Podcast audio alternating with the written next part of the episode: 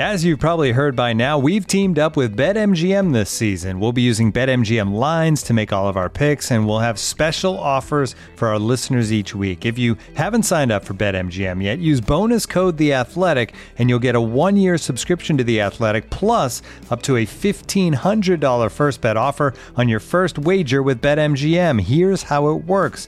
Download the BetMGM app and sign up using bonus code The Athletic. Make your first deposit of at least $10, place your first bet on any game, and claim your voucher for a one-year subscription to The Athletic. See BetMGM.com for terms. U.S. promotional offers not available in D.C., Mississippi, New York, Nevada, Ontario, or Puerto Rico. Gambling problem? Call 1-800-GAMBLER. Available in the U.S. Call 877-8-HOPE-NY or text HOPE-NY 467-369 in New York. Call 1-800-NEXT-STEP in Arizona. 1-800-327-5050 in Massachusetts. 1-800-BETS-OFF in Iowa. 1-800-270-7117 for confidential help in Michigan. 1-800-981-0023 in Puerto Rico. First bet offer for new customers only in partnership with Kansas Crossing Casino and Hotel. Don't forget, if you haven't signed up for BetMGM yet, use bonus code The Athletic, and you'll get a one-year subscription to The Athletic, plus up to a fifteen hundred dollar first bet offer on your first wager.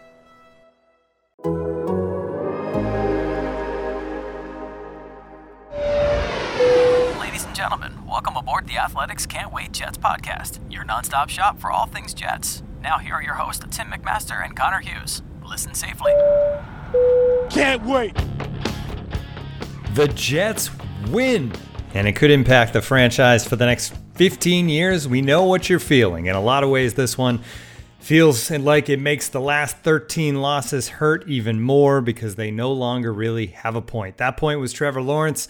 Now he looks headed to Jacksonville. Tim McMaster here, along with Connor Hughes and Marissa Morris. We are ready to help you pick up the pieces the day after the Jets' first win of the season. Please subscribe to the show wherever you get your podcast. Give us a five star rating and review. Dane Brugler is going to join the show again. Uh, he is back with a different perspective. This time around, we talked a lot about Trevor Lawrence with Dane earlier in the season. Now we're going to talk about other options for the Jets with that number two pick. We'll talk about where the Jets go from here as well, heading into week 16. But first, we got to start, Connor, with the fact that the Jets won a football game on Sunday and, and break down a little bit how they actually did it. And I think part of how they did it was that the Rams were terrible on Sunday in all facets of the game. This game, I mean, we'll talk about some of the things the Jets did well, but to me, the biggest story was how bad the Rams were. Uh, this game would just feel, in my opinion, I think maybe maybe I'm wrong and and people can correct me, but this game would just feel a little different if it if the Jets didn't win one because the Rams decided not to show up for the first 30 minutes of the game. Right. The this one would feel a little different if Sean McVay didn't have a egregious brain fart. Calling up a deep ball to his tight end and uh, covered by the Jets' best safety in Marcus Maye, right after running a, a wheel route to Cam Akers out of the backfield, needing four yards with a ton of time to play.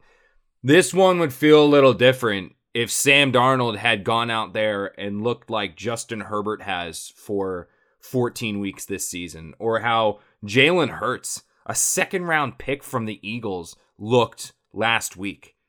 Instead, the Jets won a game behind their 37 year old running back who rushed hmm. 23 times and caught the game winning six yard pass. They won a game because Sam Darnold didn't look good. Sam Darnold didn't look great. Sam Darnold game managed and played mistake free football on his way to a bogus 23 20 victory with, with it means absolutely nothing in the long run.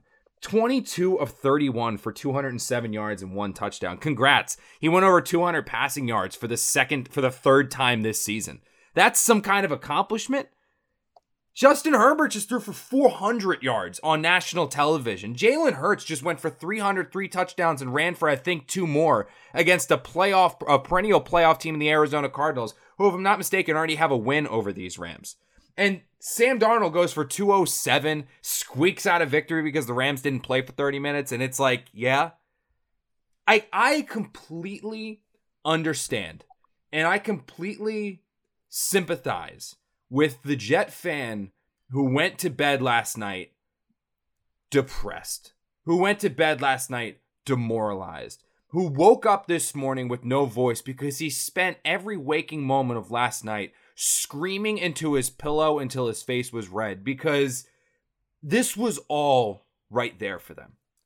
It was the the decade of dysfunction, the 50 years, 50 plus years absent a Super Bowl.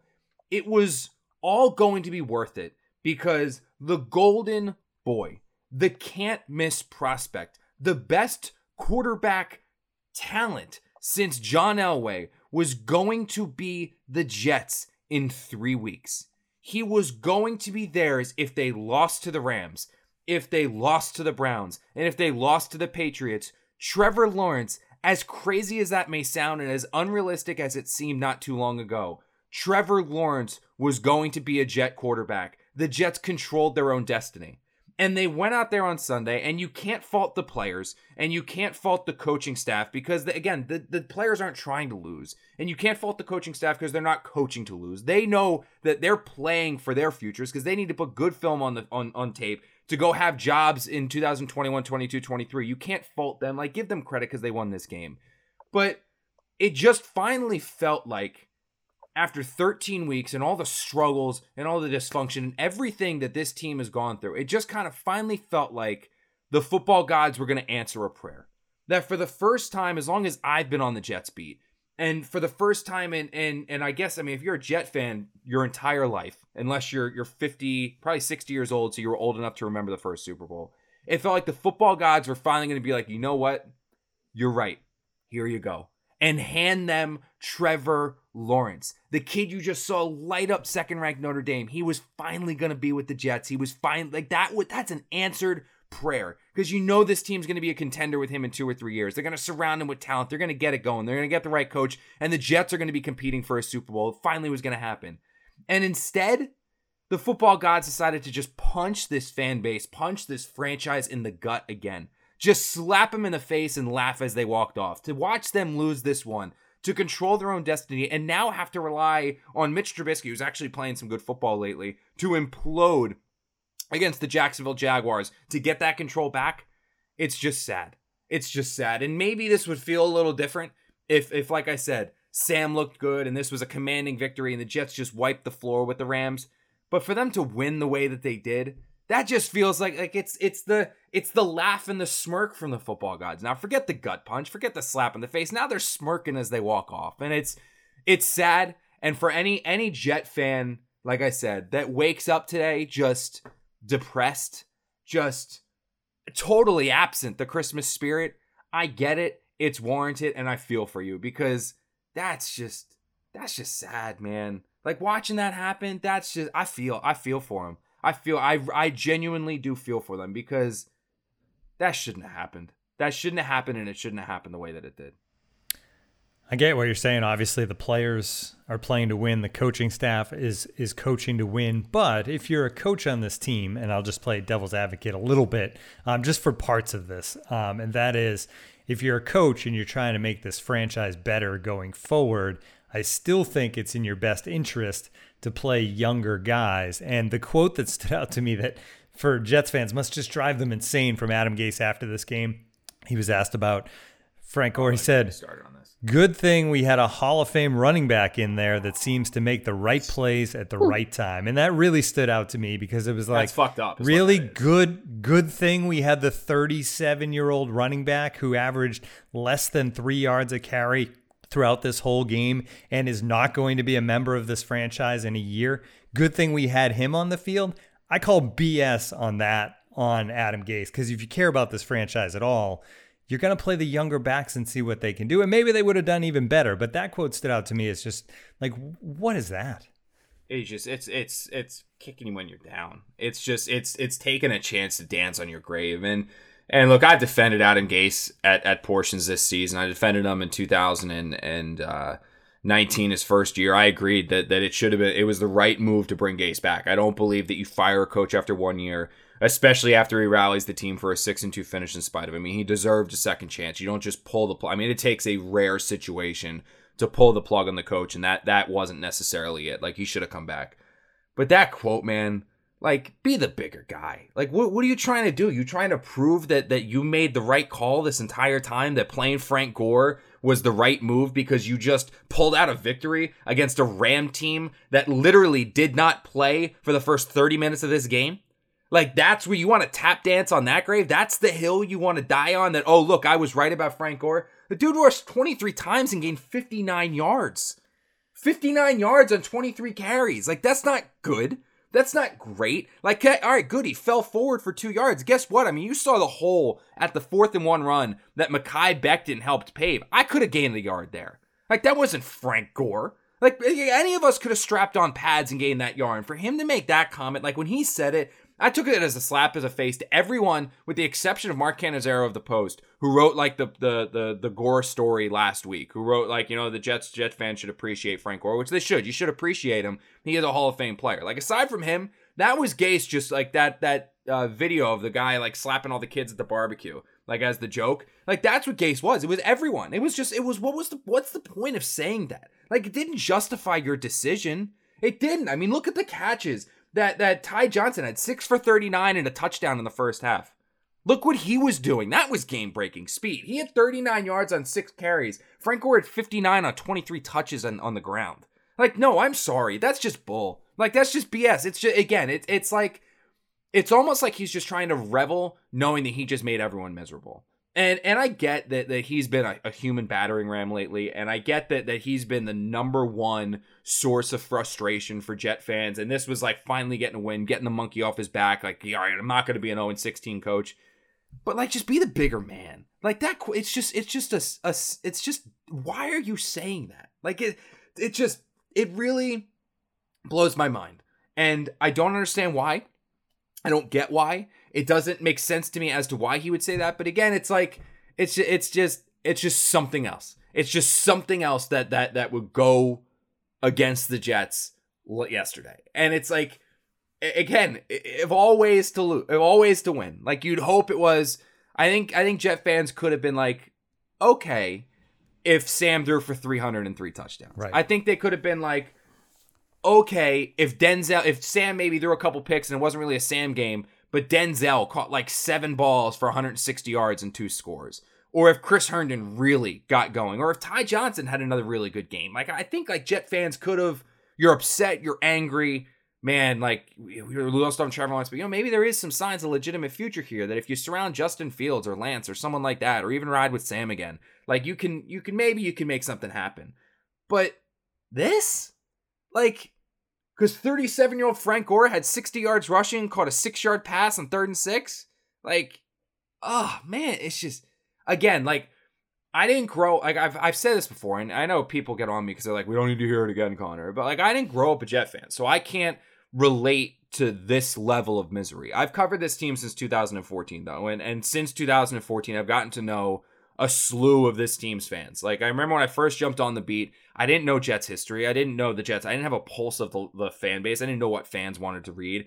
So I followed like probably I would say 15ish fans. Like uh, Jude Truth was one. Like I remember I followed him. Like uh, uh Dom was another. Like I, there was a bunch of like I followed them. Turn on Jets Joe. Like I followed all these guys just to kind of get an idea of what people wanted to read and, and the grouping. And I followed these guys for the last six years now since I've been on the beat. And you, know, you kind of get to know them and you see their their what they go through and, and you ride their emotional roller coaster of like the 2015 season and then when the Jets draft Hackenberg and like all these things when they have hope, have hope just to crash and burn. You know, Todd crash and burn, Adam Gase crash and burn, Mike Maccagnan crash and burn, maybe Idzik crash and burn. Like everything's always crashing and burning. And now, like I said, it's it's like it's finally going to break the Jets' way. All of that misery that this fan base had endured was finally all going to be worth it because they were getting Trevor Lawrence. And I can't stress how good this kid is. I can't stress how incredible this quarterback is. He's going to have a higher grade, a higher scouting grade than Andrew Luck. Like that's how good this dude is. Better than Burrow, better than Goff, better than everyone. Like this is him. And he was the Jets, and the Jets controlled their path to get him.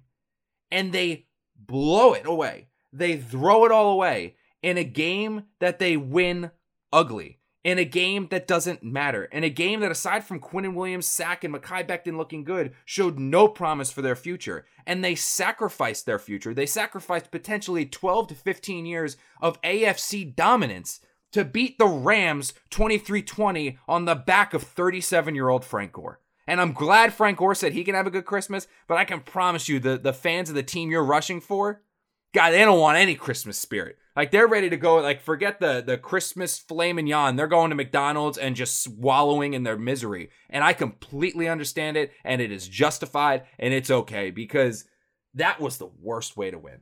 That was the absolute worst way to win. It was rough, and you mentioned it. You'd love to see Sam have a great game, and now the question comes back into the fold, right? Is whether this team makes the decision to to stick with Sam with that number two pick and go a different direction, trade the pick, take uh, you know the big offensive tackle out of Oregon, go a different direction than just taking the next quarterback in line. That's on the table now, and Sam didn't really do anything in this game to to make you excited about that future with him remaining the quarterback. I will say he did make some good decisions getting rid of the ball quickly he didn't make that terrible throw, although there was a couple that could have been if a tip had got gone a different direction. Um, so in that way, he was a little better. He did get over 200 yards for the first time in six starts since I think week four. Um, like that's an accomplishment. Like right. That's some goddamn milestone. Like oh my god, it's 2020. Quarterbacks are going for 500, and we're praising Sam for going Two. over 207. Oh uh, my god, blow it all up, blow right. it all up. With Lawrence though off the table, and we'll get to the chances that he could come back into the fold. Like who who knows? There amazing things can happen in the NFL from week to week. Um, but when you look at this team right now, Connor, and you know the drop off from Lawrence to whether it be oh, Fields oh, or Wilson out of BYU or whoever, do you think that Sam's back next year? I mean, is that a crazy question, a crazy thing to think about now when you look at a different kind of a draft board? Uh, there's a lot to unpack there. We got, we got, uh, yeah, that's a, that's a, that's a discussion. I think we might have to save till after Dane leaves. I think that's what that's, and that's no, that's no. I'm fine. I'm fine transitioning to that. That's a fine transition, but that's gonna take a hell of a lot more than nine minutes to talk about. I can tell you that. Like that's that's gonna be one that's gonna bleed into the uh the Dane time, and I know we only got Dane for like 15 minutes here, so you want to, you want to. You want to tra- you want to pivot? Sure, you want to tease that, and we'll uh... yeah. Well, te- I, I can tease the hell out of that because that that that we can break down because the Jets so royally screwed their quarterback situation now because I have no idea what the hell they're going to do. Maybe Dane can can provide some explanation as to what they might be getting uh, with another quarterback. But this was it was so cut and dry. It was so black and white. It was so obvious what the Jets needed to do. And now it's like it's and I, I have a column. I'm going to be writing a column literally as soon as we get off the air here. I'm going to take the dog out and, and get some breakfast. I'm going to sit down and write this column about how this Jets quarterback situation is murkier than ever, and and what it's going to come down to is just giving the the decision to the next coach, is asking the next coach, what do you want to do? You want Sam or do you want the guy you're going to draft? Like your choice, you make the call. Don't don't don't satchel him. Almost do what the Cardinals did with Kliff Kingsbury, and that's who do you want? Do you want if you want Sam, we'll ride with Sam. If you want to trade back, we'll trade back. If you want this guy in the draft, we'll get this guy in the draft. The kid from North Dakota State, the BYU Fields, like we'll do whatever you want. We're going to decide, but you know that you can't saddle them. But that that's that we got a lot to unpack there. So I mean, I don't want to talk about Lawrence odds. We can do that. Like that, that'll be a relatively quicker breakdown about how. Yeah, we can break down the schedule, and it's it's pretty much just you know I think it comes down to one game, right? I mean, the Colts week 17 are going to beat the Jaguars. I think we can pretty much count on that. The Browns are going to beat the Jets next week. I know you keep saying that the Patriots may rest players week 17. I don't know if I buy that from Belichick. He always rests players when he's in the playoffs, but now for the first time since 2008 they're not in the playoffs. I feel like he's going to play those guys and and you know see what he gets from them in week 17. So I think it all comes down to and you mentioned it with Trubisky, Jags versus the Bears, a Bears team that is 2 and 6 in its last 8 games this week and can the Jaguars beat the Jags. Now, one thing I get your take on this, Connor. The Jets this whole time have been playing to not go 0 16. That's been like the motivation, right? Don't we can't go 0 16. The Jaguars don't have anything like that. They have a win this season. Um, so there isn't that stigma they're trying to avoid. It's just guys playing really for pride. Do you think they can beat the Bears? I do. That that is the thing, and I'm not trying to give false hope and false optimism to to Jet fans out there and, and get them all riled up and ready for this one. And oh man, the Trevor Lawrence dream. I mean, the Trevor the Trevor Lawrence dream is on life support. That's that's what I wrote last night. That's what I've tweeted. That's what I've tweeted twice now. That's that's the fact. This Trevor Lawrence dream is on life support. You're asking for a miracle. You're praying to the football gods again to please, please, please just bring it back. Just hope that one last shock jolts them back alive. But it is absolutely, absolutely 110% on life support. I mean, the, the, the Bears are playing better football now than they've played probably since the beginning of the season. Mitch Trubisky looks good. Montgomery looks good. Allen Robinson is good. Their, their defense is ferocious. Now, the one thing that I do believe is that you just gotta gotta hope if you're a Jet fan, and if you want this this Lawrence dream to come alive again, you need the Bears to play down to their opponent. And this is not an incredibly well coached Chicago team. Matt Nagy has moments, but he's not an inc- he's not an incredible coach. Uh, they are susceptible to the trap game their playoff hopes are still, if I'm not mistaken, slightly alive at, at seven losses. Like I think there's still a chance that they could sneak in. I think they need to win out. I know Marissa's like our analytical playoff guru. They um, needed to beat the Vikings yesterday, I believe. Yeah. That so game was out? like no, the Bears. Oh, oh, and they did right. and they did, yes, yes. Like that game, like the winner of that game, I believe, still had life in the NFC, and they did win that game. So I think they still have a fighting chance. So they'll they will be playing to win. But no, but here's the thing though, is that when you have a team that isn't necessarily that well coached like the Bears are, and you're playing a team that's 1 and 13 like the Jaguars are and have lost 13 straight games, you have a tendency to start looking ahead. And what I mean by that is saying, okay, for us to make the playoffs, we need to beat the Jaguars, but all right, we beat like we're gonna beat the Jaguars. What then? What else we need everyone else to do, and what do we need to then? Do? And they have the week Packers 17? week seventeen. So exactly, and so you can start saying, all right, well this, but then will the Packers be resting? And you can start thinking ahead. And when you start thinking ahead, the one thing you can say about that Jaguar team, and we've said it for quite a while, is that they do play hard like and, and I know they got their their you know what's handed to them by the Ravens, but that was a tough situation. I mean, the Ravens are a very good team. They are immensely more talented. Lamar Jackson is not a quarterback that you can back into a win against. I mean, just, it's impossible to replicate him on the field. It's just that that was always going to be a shellacking, and it was a shellacking. But every other game, and and with Minshew now back under center, I mean, the Jaguars are a better team. They're a better team with him than Glennon or whoever that kid was they were playing before who I'd never heard of. Like they were, they're a better team now with with this. Like they're they're a better team with with Minshew. If the Bears are sleeping on this, and the Bears are starting to look at Week 17, there is a chance that the Jaguars do to the Bears what the Jets just did to the Rams. Like there is that possibility out there. I mean, I, I think the Jaguars have talent. Robinson is a top tier running back. They have a good receivers. Minshew can make plays, and, and he's also due for one of those games where he throws for 350 yards and four touchdowns for no odd reason. He's Fitzpatrick in that regard. Um, can their defense slow Trubisky? I don't think so. Can their defense slow Montgomery? I don't think so. Can their defense shut down Allen Robinson? No, I don't think so. But Trubisky can shut down Montgomery. Trubisky can shut down Trubisky. Trubisky can shut down Robinson. He has these moments where it's like, what the hell, man? Like, like you can have that game, and, and Trubisky's played two good ones in a row. That's a roller coaster, and eventually that one goes down, and he's due for one of those games. And I've been saying for a while that the Jets have a a or the the Jet, the Jaguars' best chance of winning is Chicago. I've been saying it for months now. Is that that's their best chance to get another win is that they beat the Bears. I still think that there is a good chance that they could beat the Bears. I, I'm not saying I would bet it. I'm not saying I would put money on the money line, but if I did, you'd probably want to guarantee that the Bears win the game with the way that I'm picking them lately. But I, I think that you've got a chance to get that one. And if the if the bear if the Bears can beat the Jets, then you have the Browns, who I think clinch this week, if I'm not mistaken. If, if they beat the, the Jets, I think the Browns can clinch their playoff berth. They right? can, like, they can clinch if I think the Colts or the Ravens lose, or they win. No, they need to win. It's still very close. It's both. Okay. Yeah, okay. I think you. they need to win, and I think they need the Colts or the Ravens to lose. Okay. The Colts are so Steelers so they're the Browns. The Browns are going to be playing the Jets. I mean, they're gonna they're gonna be playing them, and the Browns are playing really good football lately. Where that's just going to be a bloodbath. Like they're gonna they're gonna take care of business there. then what it's going to come down to is week 17 because unless the Colts are resting their starters, the Jaguars aren't beating the Colts.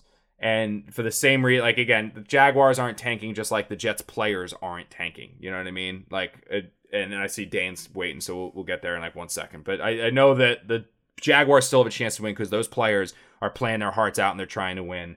And they've got a chance to do it against the Bears. And if they can beat the Bears, then things come alive again. Like that's when things do come alive. Now, the last point I'll make on this, and it goes back to the week 17 would Bill Belichick throw a game. I know Tim, you're on the other side of the fence. I could absolutely see Belichick resting the vast majority of his starters. And the one thing that I always kind of hung on to where it was like, you know, and maybe he won't, is that he hates the Jets so much that he would love giving them the embarrassment of an 0 16 season. He would love to be the one that made them 0 16. At 1 and 13, the worst there is 1 and 14, and suddenly it's like, well, what's the difference between 1 and 15 and 2 and 14? Not really that much of a difference. Jets have already been 1 and 15 before. Let's rest the starters. Let's sit Cam and get him healthy. Let's play Jarrett Stidham, and then it's. It, I still think it's possible, but the big game to watch, the one that all Jet fans should be watching more than anyone else, more than than uh, more than than every other every other game out there, more than the Jets versus Browns. Watch the Jaguars and the Bears because there's still that outside chance. But if the Bears beat the Jaguars, then the Trevor Lawrence dream is dead. That's the game that has to switch. And yeah, it's just it's shitty because it didn't have to be this way. It didn't have the Jets controlled their own destiny, but now they're uh now they're not. Looking for an assist with your credit card, but can't get a hold of anyone? Luckily, with 24 7 US based live customer service from Discover, everyone has the option to talk to a real person anytime, day or night. Yep, you heard that right. You can talk to a real human in customer service at any time. Sounds like a real game changer if you ask us. Make the right call and get the service you deserve with Discover. Limitations apply. See terms at discover.com/slash credit card. And now, two pigeons bemoaning the fact you can stream DirecTV satellite free. You see this? A family watching baseball on DirecTV with no satellite dish in sight. Let's heckle them. You call that changing the channel? Choke up on the remote, buddy. I hope getting all these games on DirecTV makes up for your mother not pre-chewing your sunflower seeds. DirecTV has the most MLB games. Visit DirecTV.com. Claim based on total games offered on national and regional sports networks with choice package or higher. Availability of RSNs varies by zip code and package. High-speed internet service required. Terms and restrictions apply. All right, Dane Brugler joining us now, our draft guru at The Athletic, uh, with the inside information on all of these players. Dane, we had you on once before, and it was all about Trevor Lawrence, and we're having you on today because, well, things have changed a little bit for this New York Jets team. Uh, so we're going to focus in on number two um, and where they could go from there. So when you look at this Jets team, who has a quarterback in Sam Darnold, although they obviously would have gone with Trevor Lawrence, do you think Justin Fields is a clear number two, or do you think now the Jets have some real decisions to make if they end up in that spot? This past week, I did do um, updated positional rankings and posted that on the site so uh, fans can go check that out. Trevor Lawrence is one, uh, Zach Wilson's two at the quarterback position. Um, and this is, it's a fluid situation, obviously, with these quarterbacks because you don't overreact to one game. You know, you're taking body of work and with Fields, uh, you know, at the beginning of the season, Fields looked like he had taken that next step in his development with the way he was playing against Nebraska and Penn State. And, and the last time we talked, it, felt like Fields was on the upswing uh, in terms of his development. But he has really struggled this year, uh, especially against the two toughest defenses uh, on the Ohio State schedule Indiana, Northwestern. Uh, he's holding the ball too long. He's not using the entire field. Uh, which that causes him to force throws. You're not seeing uh, much efficiency in his reads. So, bottom line with Fields, he needs to know how to better answer the questions that defenses are creating for him by blitzes, coverages, whatever. He needs to have a better plan B, C, D, and plans that don't involve his legs when play A isn't there. So, you know, when we talked about him, uh, you know, I, I uh, remember mentioning this last time. It, this is a player who he worried me a little bit because when I watched Ohio State's offense, when I really studied it, I was more impressed with Ryan Day than I was Fields. And sometimes Day does such a great job with the scheme and the design that Fields, uh, he gets too comfortable with the status quo and how the play is supposed to happen and uh, needs to develop his passing vision and his understanding of how to read the defense and understand where, uh, you know, those plan B, C, and D are so he can have an answer for the unexpected. So Uh, Zach Wilson, to me, he's done enough where I think he is the clear number two. I think there's a gap after Trevor Lawrence. I, I really do. Uh, Trevor Lawrence is the clear guy. Then there's a gap. Then there's Zach Wilson. And then I think there's a little mini gap before you get to Justin Fields and Trey Lance. Uh, but this is going to be an interesting uh, quarterback group. Uh, it's not a one quarterback draft, even though Trevor Lawrence is uh, easily the top guy and all everything that you uh, look for in a quarterback, he has it. That's no guarantee Trevor Lawrence is going to hit, but I think Trevor Lawrence has the potential to be a top five quarterback in this league. Now, with these rest of these quarterbacks, it's it's going to be an interesting discussion, uh, especially for a team like the Jets, who conceivably do have a quarterback uh, with Sam Darnold, and they have to decide uh, if one of these uh, other quarterbacks in this class could potentially be better, and if it's worth taking that risk. So I know. Okay, before we're just gonna pile on real quick to, to Jet fan misery today, and this is just so I, I can hear it one last time to realize how close I was to covering this generational prospect. How good is Trevor Lawrence? I know not, not talking about like like how good is he going to be in the right. pros. Like obviously no one no one can predict how good how good is he. Like what what did they just? Man, blow? you're a glutton for punishment, huh? So uh, look, everything he does is fast. It's quick. Everything. Uh, the way he processes, uh, his movements, his release, and this is a guy that's six five and a half, two hundred twenty five pounds. So he is a, a, a monster out there. He's built for the NFL game. Um, I, I, think that there are certainly things he can get better at. Uh, you know, ball placement, just being a little more precise. Um, you know, he he also benefited from an offense that helped get the ball out quick and uh, you know different things like that. But this is when you talk about his combination of the physical traits, uh, the processing speed, and then just the intangibles. I, I mean, talking to guys around the league, guys who have been around them. I mean, good luck trying to find a negative thing about him. Um, you know, it's just there's so much to like about him as a person and how he fits your culture. So uh, it's just a rare combination of all those things. Now, again, that doesn't mean that's an equation for uh, a, necessary, you know, a certain uh, hit at the next level. There's always certain variables that matter. But uh, when you're going to uh, put all your chips in the middle of the table for a player this is the type of guy you want to do it for.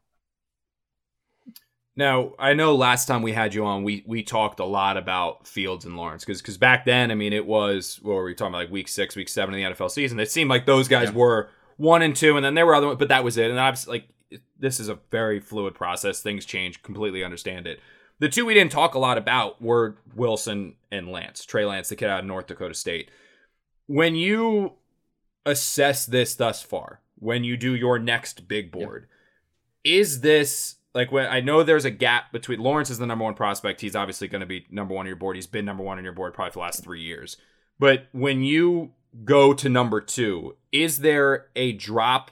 Not necessarily from Trevor Lawrence to Zach Wilson, who's your current number two quarterback prospect, but how many other players are going to be ahead of Zach Wilson? Like what you know what I mean? Like where's the gap between not necessarily Trevor Lawrence and right. Wilson, but who is like your number two prospect? Like, would the Jets be reaching to take Zach Wilson if they went quarterback at number two? Yeah, and to be completely honest with you, it is so tough to do a big board when you're including quarterbacks and non-quarterbacks because the impact of the position yeah. is so great that you know Zach Wilson, like you know Penei Sewell, uh, Oregon left tackle, who is my top-rated non-quarterback in this draft um, you know, he should be in consideration uh, for the Jets if they end up with that number two pick. Uh, but you know, how do you you have to weigh a, a, really good tackle prospect against a quarterback who might not be on the level of a Trevor Lawrence, but the impact that he could bring to the position and to your team is something that is relevant, and it's tough to tough to really do that. So but I do think that there are some players that uh, if they're going to if say if say they decide Sam Darnold's our guy moving forward, or they just don't believe in any of these quarterbacks, uh, and say they can't trade out of that spot, so they're picking a non-quarterback yeah. in the top three. Penei Sewell out of Oregon certainly makes a lot of sense. Uh, you know, obviously they have their left tackle with Mekhi Becton. He looks like he's uh, going to man that spot for the foreseeable future and uh, you know fight for Pro Bowls. Penei Sewell is a guy who only started at left tackle at Oregon, but he was a four-year starter at right tackle in high school, so he's not completely, uh, you know, foreign to that position. He also could play guard, uh, so uh, he's a guy that you bring in, and he's going to upgrade uh, a spot on your offensive line from day one. And you know that's obviously something that will end up helping the rest of the offense. So uh, if now let's just say, for hypothetical purposes, um, you know, they say say the Jets win one more game you know, and the Bengals lose out. Okay, now the Jets have the third pick. Uh, and say Penei Sewell goes two to the Bengals, then okay, what uh maybe they maybe they go receiver, uh, you know, at that at that spot. Ja'Marr Chase, Chase out of LSU. Who's that other kid who's really good? Devon, DeVonta Smith out of Alabama. Uh, you yeah, know, both those guys. I think Jaylen Waddle from Alabama could be in that conversation. So, uh, you know, this is this is me trying to spin this for Jets fans this morning. If if you don't go quarterback, the way this draft is lined up, the best players, best non-quarterbacks in this draft are tackles and receivers, guys that you could use on that offense to help out whoever's at quarterback. So Penei Sewell at tackle, Ja'Marr Chase, who had one of the best uh, college football seasons for receiver last year, opted out this year. DeVonta Smith, who on paper shouldn't be a first round pick. He's 175 pounds, but uh, this guy's the Heisman favorite for a reason. Uh, his dynamic athleticism, elite ball skills. He can create his own separation, plays a lot tougher than he looks. So, you know, the, these guys are certainly uh, deserving to be in, in, that conversation. With Trey Lance, because um, he's clearly seems like the fourth quarterback, and and he's such an unproven guy who had a great redshirt freshman season at North Dakota State, but it's North Dakota State, and then he played one game this year, um, and then he declared for the draft as as they had the shortened season. Um, is there any potential that he could fall far enough that maybe the Jets would have a shot at him with their second first round pick? I'd be pretty surprised. Um, it, it, but and, and, I'll say this: even though I think that Wilson is the number two quarterback, um, I don't think there's going to be consensus on quarterbacks two, three, and four. Uh, you know, all it takes is one team to fall in love with Lance and his potential, and he could be the second quarterback off the board. It's yeah. possible. So uh, we can't rule that out. Uh, so quarterbacks two, three, and four in this draft are going to be uh, the main storyline. Trevor Lawrence is going one, and then the order of two, three, and four at the quarterback position. That's really the main storyline of this draft class. Uh, and with Trey Lance specifically, I mean, you set it up. It's an unprecedented evaluation. He's a redshirt sophomore, 17 career uh, starts at all 17 FCS competition. Uh, so you know, in the past, guys like Carson Wentz and other uh, you know lower level players, we at least had a game or two uh, against FBS uh, competition. We don't have that uh, with Trey Lance. And because he's a redshirt sophomore, we won't see him in the senior bowl like we did Carson Wentz or Jimmy Garoppolo or other FCS guys. So it's truly an unprecedented evaluation. And the, like, the production's there 48 touchdowns, three turnovers in those 17 games, just ridiculous uh, output. And he's a playmaker with the ball in his hands. I mean, we're talking about him as a potential top 10 pick for a reason. Uh, he's got a live arm. He's got the athleticism. He can be a true uh, dual threat quarterback. And his teammates love him. They call him the best uh, or the hardest worker in the program. So uh, there's nothing we can do about the lack of tape, about his meager experience, uh, you know, the lack of uh, experience against quality competition. So it's just a, a really challenging evaluation. It's going to come down to how well he does during the pre-draft process, the combine, the workouts, the interviews how does he do uh, with teams in turn in terms of explaining you know what how what his development's like mentally and what's he seeing out there and uh, you know he has to build up that comfort level with teams so I, I think there's a very very good chance we see four quarterbacks drafted top 10 top 12 the um two two more quick ones dan then we'll let you go um when you talk about wilson zach wilson what are the major concerns that you have with his game like what what is it that kind of sticks out to you? You're like, all right, you know, because it's the positives. Right. He can do this, he can do that, he can do. I mean, what is it though that, that you're like, I'm but what is the but with him on on the scouting report? Uh, I think body type. He doesn't have, you know, he's not uh, Trevor Lawrence in terms of body type. Um, you know, he's. I would be eager to get the exact measurables. He looks like he's, you know, six two and a half, maybe two hundred and ten pounds. Um, so that that's something that you know is not ideal. Uh, I think the main thing is he'll play a little frenetic in the pocket, um, and it's it's controlled chaos for him. Uh, you know, he he'll run around. I mean, that that's why you're going to hear the Johnny Manziel comparisons on the field, strictly on the field, because he will. for a second, I was like, wait, wait, wait, that's, that's another red flag. Whoa, whoa! I got to make sure, make sure. Bury the lead that. there. But uh, no, I mean, because he he'll run around a little bit and he'll make things interesting. But a lot of times, most times, it leads to something uh, special down the field. I mean, th- there is special in his game, and you know, I, I think it's worth uh, taking that chance on. And people will point to, oh, well, BYU couldn't beat Coastal Carolina, the toughest uh, defense they played this year. I thought, you know, watching the tape, uh, Zach Wilson had a good game. Uh, his receivers didn't help him out, dropping passes, uh, you know, but he took care of business. He let him down to the one yard line. uh, at the end of the game. So, uh, you know, I, I, think Zach Wilson has some special to his game. It's just sometimes he'll get frenetic, he'll drop his eyes, doesn't properly navigate the pocket. But his ability to throw off platform and throw with accuracy, uh, those are the two big things with Wilson. Off platform throws and accuracy. Give me those two traits, and you know I, I feel pretty good about uh, moving forward with him as my quarterback. The uh, the last one I've got for you, Dane, is I, I wanted you to put on scouting hat. Take that off. I don't want to play fandom. Talk positive to the Jet. Now, this is just you're going to be this team's GM. You're not. You I got your Joe hmm. Douglas hat on. Okay. You've scouted these guys. You've also seen Sam to to an extent. I don't know. You're not breaking down Sam Darnold film in the NFL. Trust me, you don't want to. But I know, like, you know, kind of what you got here in Wilson, yep. or think Lance, all that stuff. If you're the Jets and you're picking at number two, the Jaguars lose out, Jets lose out. You know, you got the number two pick. Are you drafting Wilson at number two? Does he? Are you impressed that much by him? Are you drafting Lance? Are you keeping Darnold, or are you going to try to trade back and then get one of these two kids? I mean, what what do you what do you think you want to do there at number two, based off of what you've seen, if you're GM? Yeah, and it's really tough because uh, like this is all new information, really, because we've been so locked into yeah, Trevor Lawrence, Lawrence is going to be a Jet. You know, it's just so. I think now it's time to step back and really go over these options. And you know, I I, I have not done enough on Darnold to really understand where he is, and I think that's unless you're in that program and you see Darnold day in, day out, um, you know, what is he like in the meeting rooms? Um, you know, what is he like digesting the game plan? Uh, you know, I, I, think that that is such a huge uh, unknown variable right now that you know only the guys eh, eh, behind closed doors know right now, and that that's something mm-hmm. that's a big part of this equation. But I I think right now, you know, I'm leaning towards seeing what kind of package I can get for Darnold in a trade uh, yeah. and feeling very comfortable with drafting Zach Wilson uh, at number two and moving forward with just you know give give Sam Darnold a change of scenery, see what kind of uh, draft picks I get in return, um, and then drafting quarterback Zach Wilson uh, with a number two pick, and then surrounding him with more talent with my other draft picks that I have in this draft, and I'm I'm feeling pretty good about that. You're the man. Hopefully you talk. I, we got to. I haven't monitored the comment section too much, but we'll have to check to see if you talked oh, to anyone off, off the, the walls.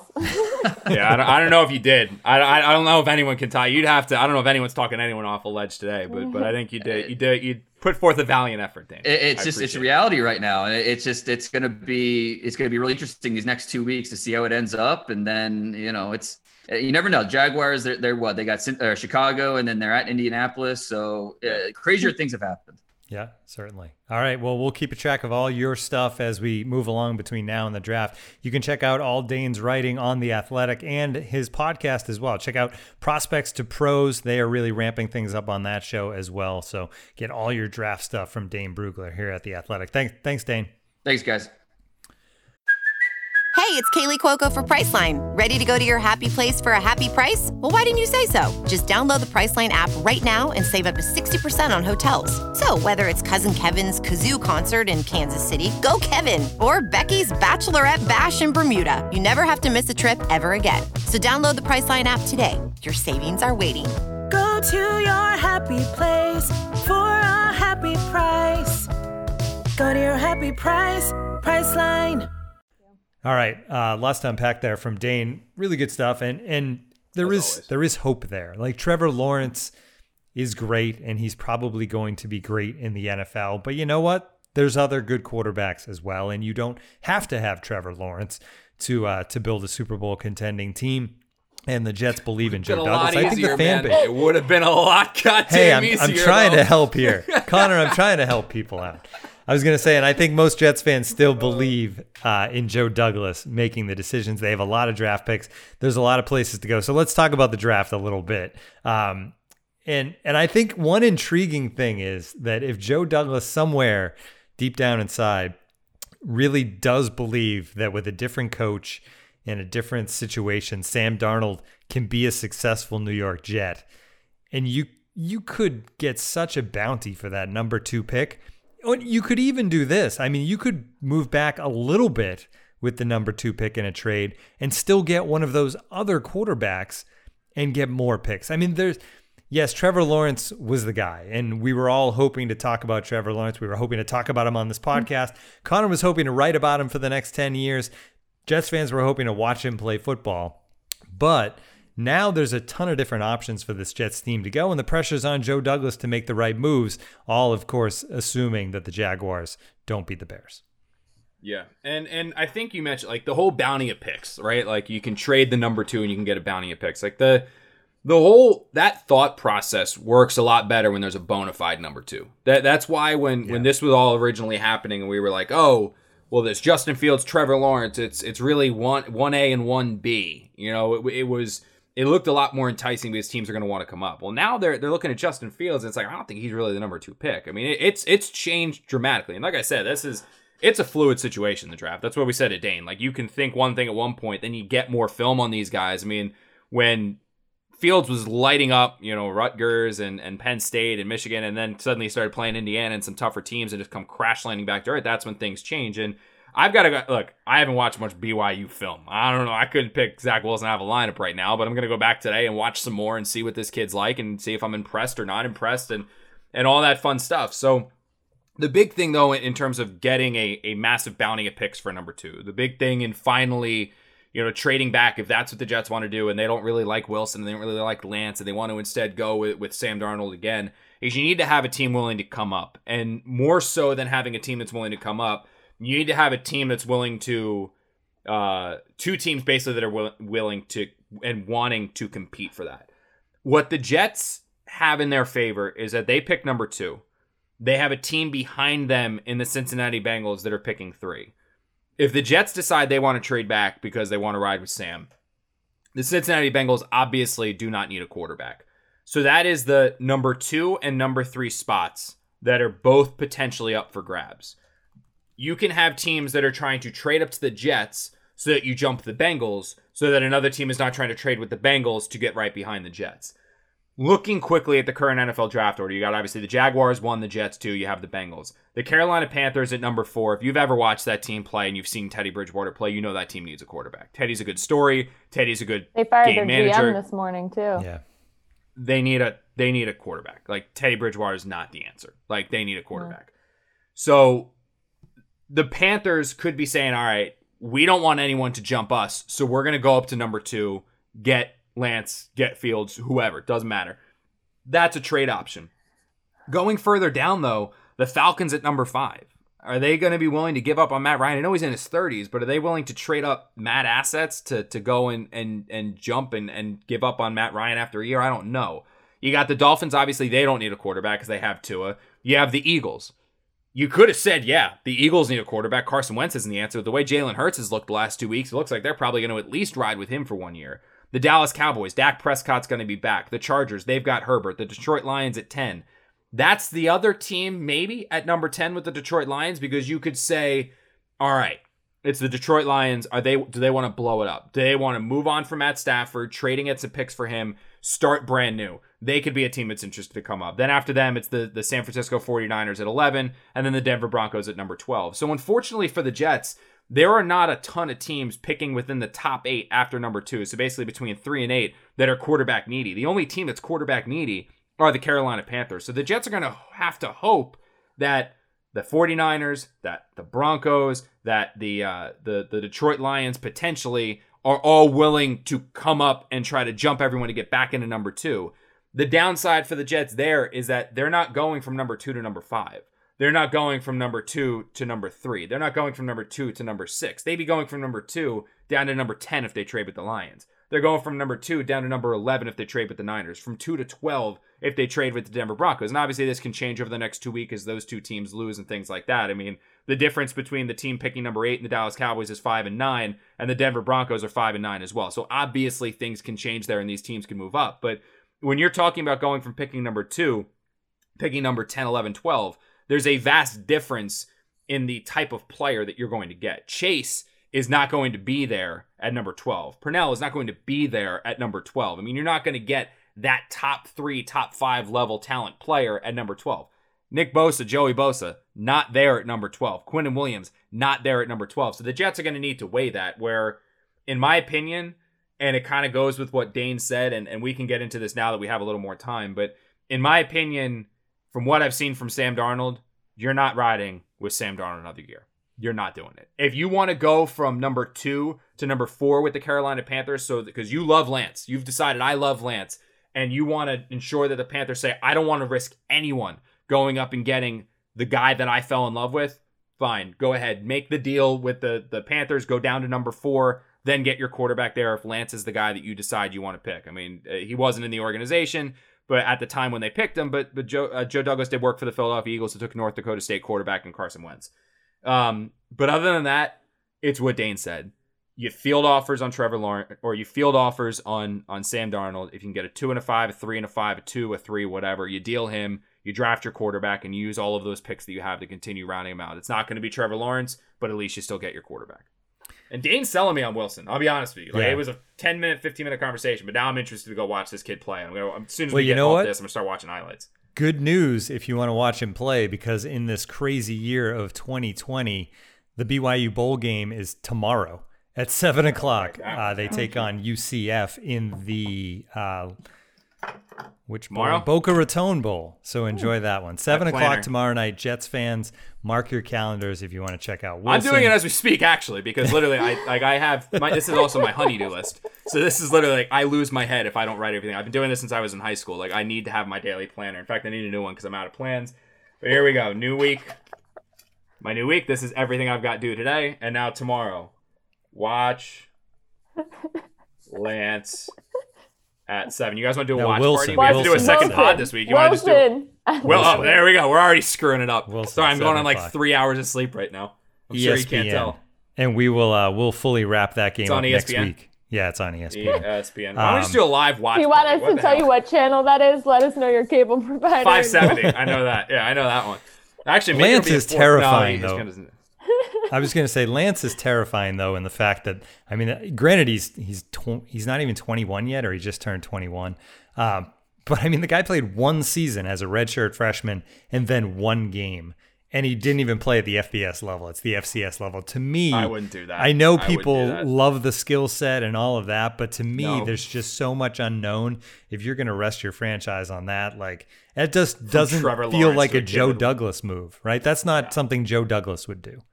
No, I mean, even look at the. I mean, Joe was the guy who fell in love with Joe Flacco. Like it was the stationary, normal quarterback. Like Right. it's just uh, he was in the organization, but he also had Cutler in Chicago, who's kind of a more cannon arm stationary quarterback. And then, I mean, I don't. I'm trying to think of past Ravens quarterbacks. I don't think they ever really had anyone that was like the different. I don't know, but yeah, we'll, we'll watch. Let's a watch party. We'll, we'll really and watch. You, you know, by the way, that Wilson in this bowl game is going to throw four interceptions look absolutely terrible, and everything's going to go to shit. Like you know that's happening.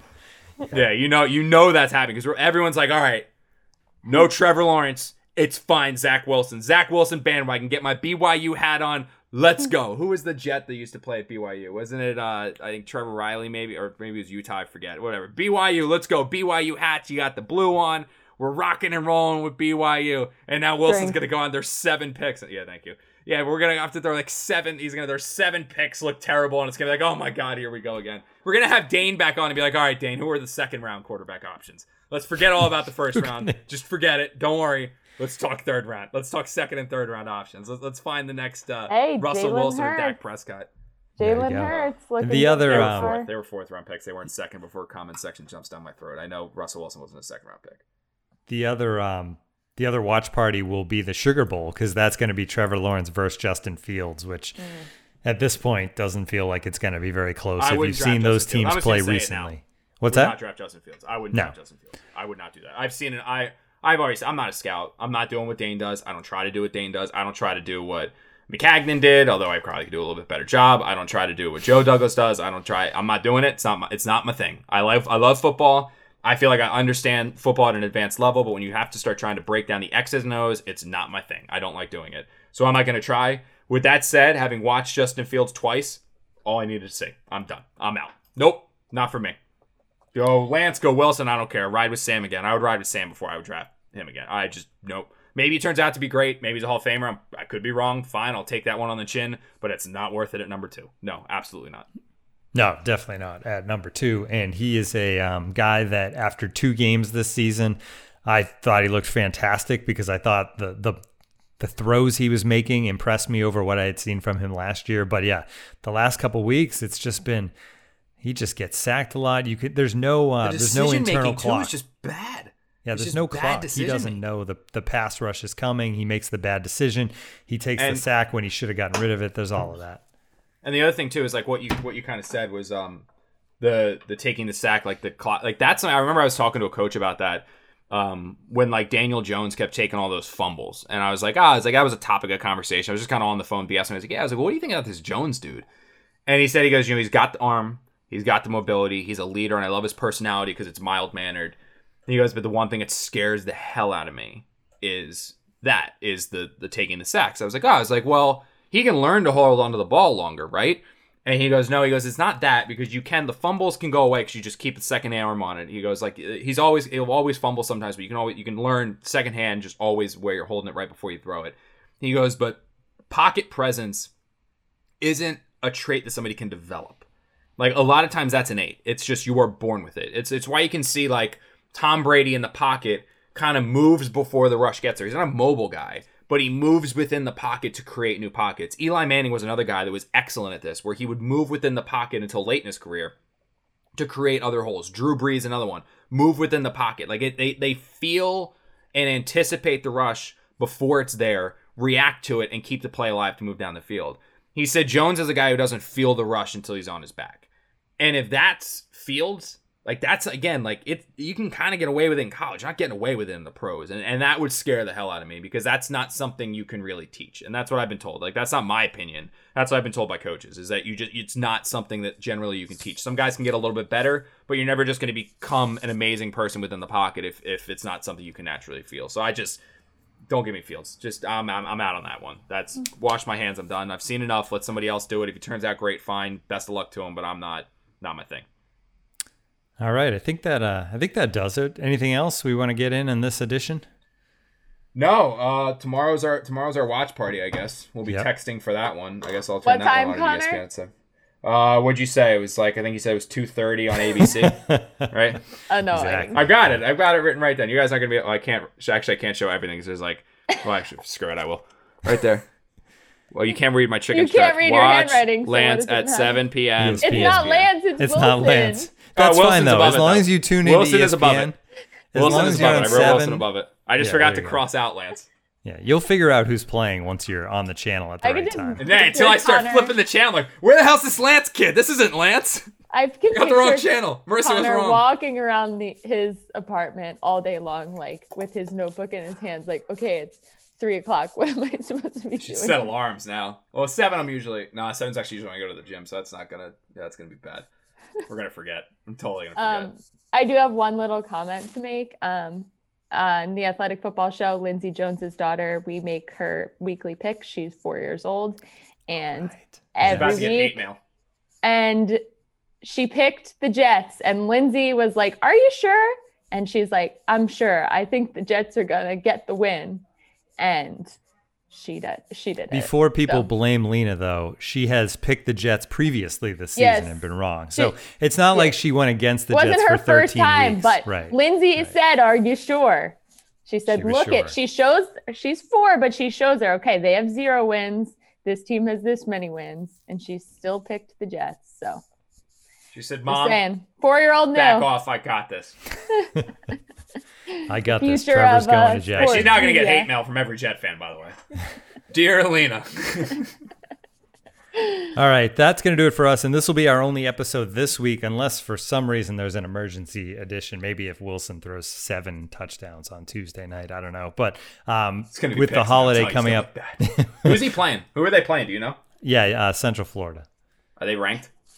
No. Connor like doesn't BYU listen. is ranked, but like Cen- does Central he li- does not. he listen? Like Tim went over all of this already. That's fine. I do. I'm, I'm going on. I, I you know I'm on no sleep. I'm on The no coffee sleep has too. run I dry. listen. okay, let's wrap this. Sound like thing sound like Bree now. You said like bring bring Bree on the pod next for our next guest. When the Jets win two more games and they're picking five, we're gonna bring Bree on and just have her trash me for an hour. Sure that'll get a lot of views. We'll set a new PR and listeners. Yeah, we look forward to that one. All right, so we'll be back next week and we will have a recap of not just the Jets game next week, but we'll we'll check in and see how that Bears Jaguars game went as well. You still have some time to get in on our holiday deal at the Athletic. Go to theathletic.com slash the can't wait podcast. If you gift a subscription, you get a subscription free that's running now through the holiday. So take advantage of that. And check us out on Twitter. Connor's at Connor underscore J underscore Hughes. I'm at Tim M. McMaster. Marissa's at Marissa underscore Morris. We'll be live tweeting that BYU game on Tuesday night. We'll talk to you next week, everyone.